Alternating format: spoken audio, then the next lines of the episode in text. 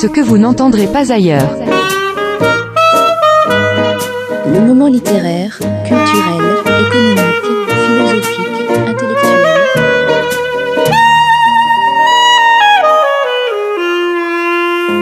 Avec Stéphane, sur RLP. RLP 102.3, ainsi qu'Optimisation Entreprise, aujourd'hui avec euh, Patrice Wallet et Johan Couvent de H24, euh, H24 incubateur H24, et grâce à qui Cabinet de consultants pour conseil aux entreprises en Nouvelle-Aquitaine. Messieurs, merci beaucoup. Est-ce que vous pouvez nous présenter rapidement H24 Qu'est-ce que H24 Qu'est-ce qui se passe exactement ici?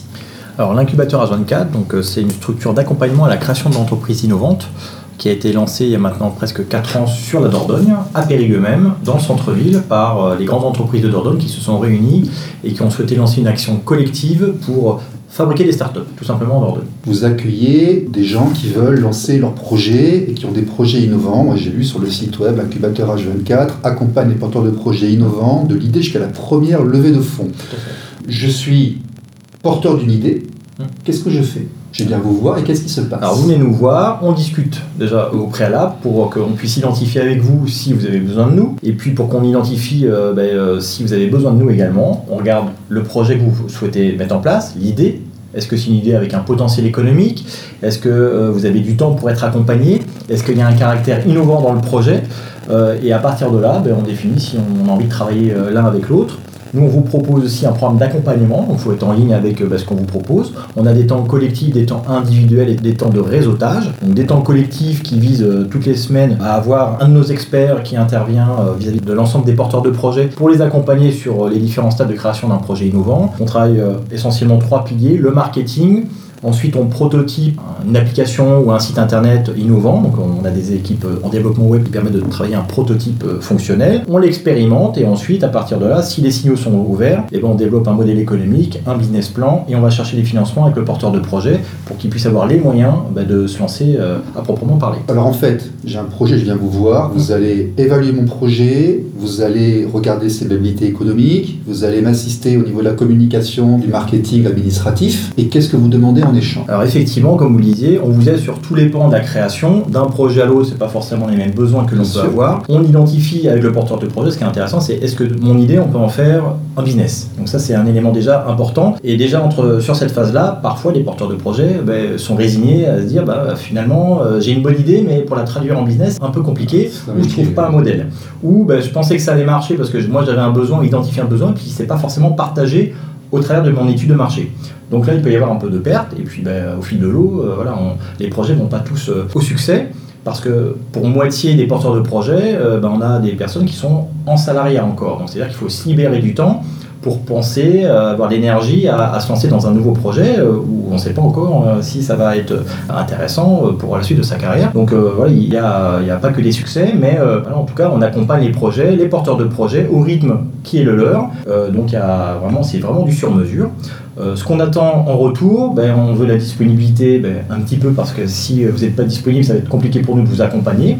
Donc l'idée c'est que vous puissiez suivre un minima ben, quelques ateliers collectifs bien entendu, euh, notamment ceux vers qui ben, voilà, vous avez un, un manque. Est-ce que vous prenez des parts dans la structure? Non. vous facturez des services? Alors le deal qui est au départ, c'est que euh, pour que vous puissiez euh, rentrer dans l'incubateur, il y a, faut, faut postuler. Si on est d'accord, après on signe un contrat. Le contrat dit qu'effectivement il y a une rétribution à avoir. Donc vous payez un loyer chaque mois qui coûte 200 euros par mois. Donc le porteur de projet qui souhaite être accompagné paye 200 euros par mois à l'incubateur H24, auquel se rajoute une contribution de nos partenaires. Donc vous, c'est vraiment le reste à charge. hein. On a deux partenaires que sont euh, le Crédit Agricole, donc la caisse régionale Charente-Périgord paye en plus de vos 200 euros à l'incubateur un loyer complémentaire Mhm. pour garantir un accompagnement euh, efficace. Et puis on reçoit aussi un soutien financier de la région Nouvelle-Aquitaine au travers de son service start-up qui, euh, par son appui, bah, permet aussi d'accélérer la création de start-up en Nouvelle-Aquitaine et euh, prioritairement en Dordogne.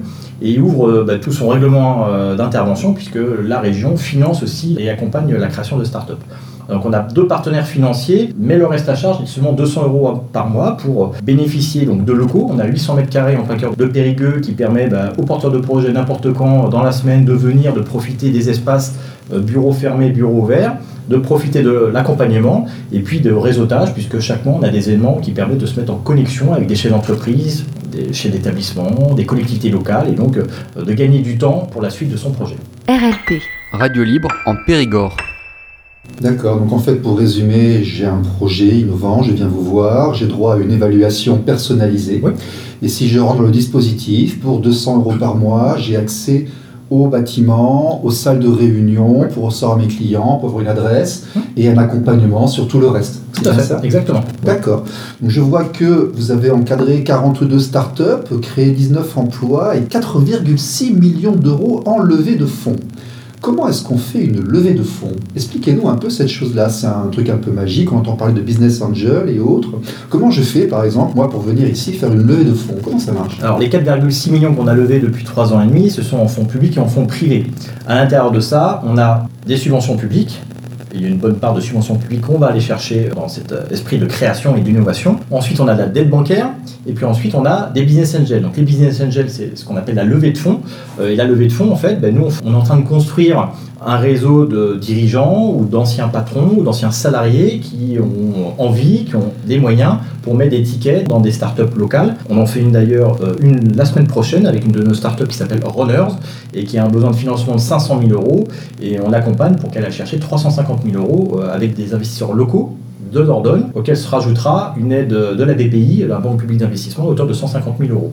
Donc on accompagne euh, des levées de fonds, et donc ça se passe comment? Ben, Ça veut dire qu'il faut bien travailler déjà son projet, parce que ben, il faut être convaincant vis-à-vis de gens qui vous confient de l'argent. Donc c'est comme un banquier, il faut y croire, et s'ils mettent de l'argent et que ben, ça ne marche pas, ben, ils perdent de l'argent. Euh, donc euh, il faut les convaincre, et donc il faut leur, raconter au travers d'un pitch deck, donc c'est l'histoire de son entreprise et là où on veut aller, euh, et les rassurer sur le fait qu'il y a bien un marché, que vous aurez potentiellement des clients, que vous avez un produit qui est différenciant, un bon positionnement, un caractère innovant, et comment vous voyez l'avenir, comment vous allez euh, euh, ben, vendre un service à quelqu'un, comment ça va fonctionner, et si vous êtes convaincant, mais, euh, possiblement on a des investisseurs qui sont prêts à mettre des tickets de 10, 20, 50, 100 000 euros euh, dans votre startup. RLP.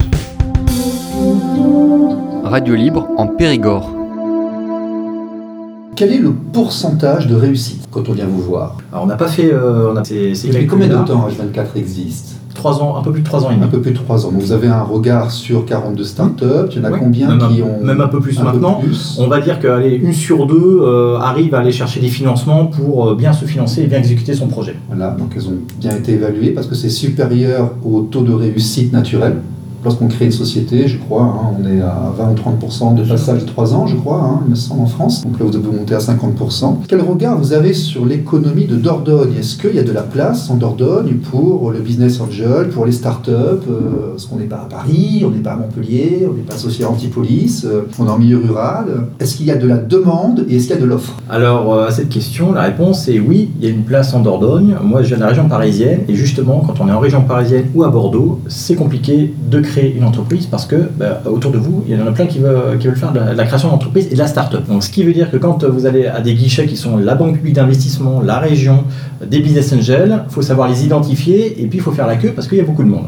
La chance qu'on a en Dordogne, c'est qu'il y a beaucoup moins d'entreprises en création, il y a moins de start-up, mais par contre, tout le monde se connaît.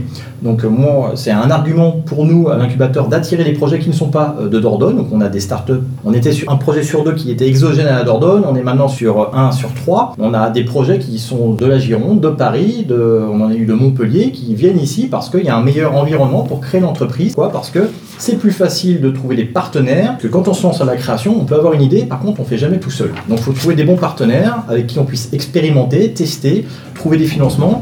Et le fait d'être en Dordogne, ben justement, on joue sur la corde sensible. On a, nous, des contacts faciles auprès de chefs d'entreprise, auprès de collectivités, auprès des services euh, de la préfecture, d'associations locales. On a eu des projets euh, vraiment euh, touchant tout, public et donc avec le département, avec la région, tout un tas d'institutions. C'est facile de prendre un coup de téléphone, d'appeler, de se dire, bah tiens, on a une start-up, veut proposer une solution dans tel univers, on a besoin de vous, bah, c'est facile.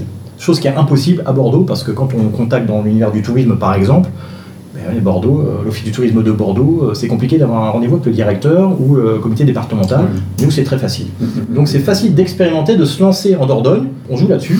Et puis un autre positionnement qu'on a pris, c'est d'être très bon dans l'accompagnement marketing et dans l'aspect développement web, puisque dans beaucoup d'incubateurs en France, on prend les projets assez matures, moins au stade de l'idée. Donc nous, on a tous euh, cette panoplie euh, d'accompagnement marketing pour bien identifier s'il y a du business au travers d'une étude de marché. Et puis surtout, le développement web, on l'internalise. Donc c'est-à-dire que quand vous payez vos 200 euros par mois, on vous aide à fabriquer avec, euh, avec des gens qui travaillent là-dessus et on vous fabrique votre prototype. Et c'est dans le cadre de l'accompagnement. Chose qui n'est pas du tout faite dans beaucoup d'incubateurs, notamment sur Bordeaux, où ben, on vous accompagne, on vous aide à faire un beau cahier des charges et puis après, ben, c'est libre à vous de trouver une agence qui va fabriquer. Et là, il y en a pour quelques milliers d'euros.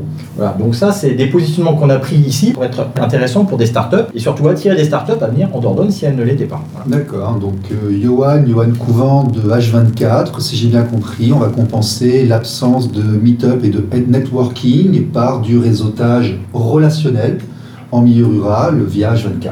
Exactement, on est un accélérateur de projets et euh, par ailleurs, bah, effectivement, on a quand même ce réseau d'experts euh, dont Patrice et grâce à qui fait partie. Donc on s'appuie euh, sur des expertises puisque moi, en tant que startup manager avec ma collègue Laura, on est des généralistes. On essaie de créer de la cohérence dans le parcours d'accompagnement et puis on s'appuie après sur des expertises, propriété intellectuelle, développement économique, euh, marketing, euh, growth hacking, euh, financement et euh, voilà donc euh, on a besoin de ces expertises donc euh, merci à Clarseki d'être partenaire de l'incubateur. RLP. Radio libre en Périgord. Patrice Soilet, Patrice Soilet de Grassaki, bonjour. Merci, Euh, bonjour. Qu'est-ce que Grassaki Alors, grâce à qui? C'est un regroupement de consultants, d'experts, tous seniors, tous spécialisés dans leur domaine, qui vont apporter euh, leur savoir aux entreprises, que ce soit des entreprises en création, en développement ou des entreprises déjà très structurées, mais qui n'auraient pas dans leur euh, codir euh, un RH, un directeur financier, un directeur commercial ou des expertises euh, qui, par rapport à la taille de l'entreprise, ne justifient pas d'avoir un collaborateur cadre à leur côté en permanence. C'est-à-dire qu'en fait, on va apporter de l'expérience, de l'expertise, de la C'est maturité dans des projets qui débutent, Qui débutent ou qui des, naissent ou des, via un ou des H24. projets qui sont non non ou des projets qui sont euh, lancés dans une entreprise Oui. et qui méritent une expertise ponctuelle sur un besoin ponctuel de l'entreprise. Alors je peux vous prendre quelques exemples. Si on parle de commerce, ça peut tout à fait être une entreprise qui lance de nouveaux produits, de nouveaux services, ou qui a besoin de se développer par exemple sur le web, alors qu'elle avait un développement plus physique, plus traditionnel. Ça peut être des entreprises qui aient besoin aussi de croissance externe, de racheter d'autres entreprises, et qui n'a pas la compétence en interne pour des spécialistes pour faire ce genre d'opération. Donc, nous, euh, dans notre groupement de qui, on va avoir des experts commerce, ça c'est moi qui m'en occupe, RH, financier, reprise session d'entreprise, communication, production dans le monde industriel. Et donc ces personnes-là vont pouvoir intervenir ponctuellement sur des missions, que ce soit du conseil pur ou que ce soit aussi de l'accompagnement dans le temps. D'accord. En fait, Grassaki ne travaille pas exclusivement avec H24, mais travaille aussi avec Bien H24. sûr, Et au départ, l'ADN de Grassaki, c'est de la formation, du consulting, du conseil d'accompagnement. tout à fait. à D'accord, je comprends. Tout à fait. Et donc on s'est rapproché de euh, H24 il y a trois ans de ça, parce que c'était le premier incubateur de Dordogne. Et pour nous, en tant que seniors, j'ai envie de dire, c'est un plaisir de pouvoir accompagner euh, bah, des, jeunes, des jeunes qui se lancent, euh, qui sont au stade de l'idée et qui ont besoin, bah, là pour le coup, de toutes les compétences pour avancer. D'accord. Et c'est vous aussi, je crois, qui organisez régulièrement des manifestations, des événements en Dordogne pour les entrepreneurs, pour les accompagnements en levée de fonds, pour ce genre de choses. Bien sûr, oui, bien sûr, bien sûr. Vous pouvez nous en parler? Donc on, on a différents euh, événements. En ce moment, on fait euh, depuis déjà deux mois, d'ailleurs dans les locaux de H24, on propose de recevoir les chefs d'entreprise sous des formats courts de 45 minutes.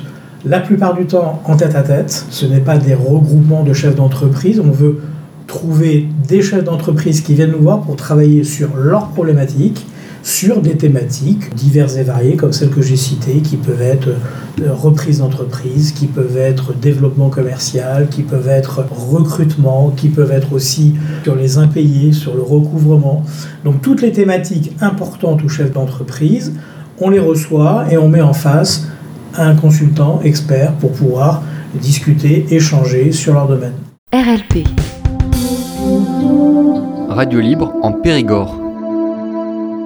Est-ce que la Dordogne, c'est bien pour entreprendre, messieurs, euh, au niveau du secteur, de l'économie, des politiques, de l'environnement? Est-ce que c'est un endroit où il faut venir créer la Dordogne? C'est bien? C'est fertile? Alors moi, je veux vous en parler euh, parce que je fais aussi partie du Dordogne Business Club, qui est un club d'entreprise D'accord. qui fédère sur tout le département les chefs d'entreprise pour encore mieux qu'ils se connaissent, en- créer des événements et créer des points de contact pour que les périgourdins, les chefs d'entreprise apprennent à bien se connaître pour encore mieux travailler ensemble. Et oui, c'est un département formidable parce que c'est un département, on peut le dire, qui ne fume pas, qui n'a jamais fumé. On n'est pas un département industriel, on n'est pas un département économiquement puissant. Et donc, pour s'en sortir, on a cet esprit, cette euh, volonté de fédérer et d'être fort à plusieurs. Et on le voit à tous les niveaux du département, que vous le preniez au niveau de la CCI, que vous le preniez au niveau d'autres institutions comme Périgord Initiative, Initiative Périgord, l'incubateur. Il y a beaucoup, beaucoup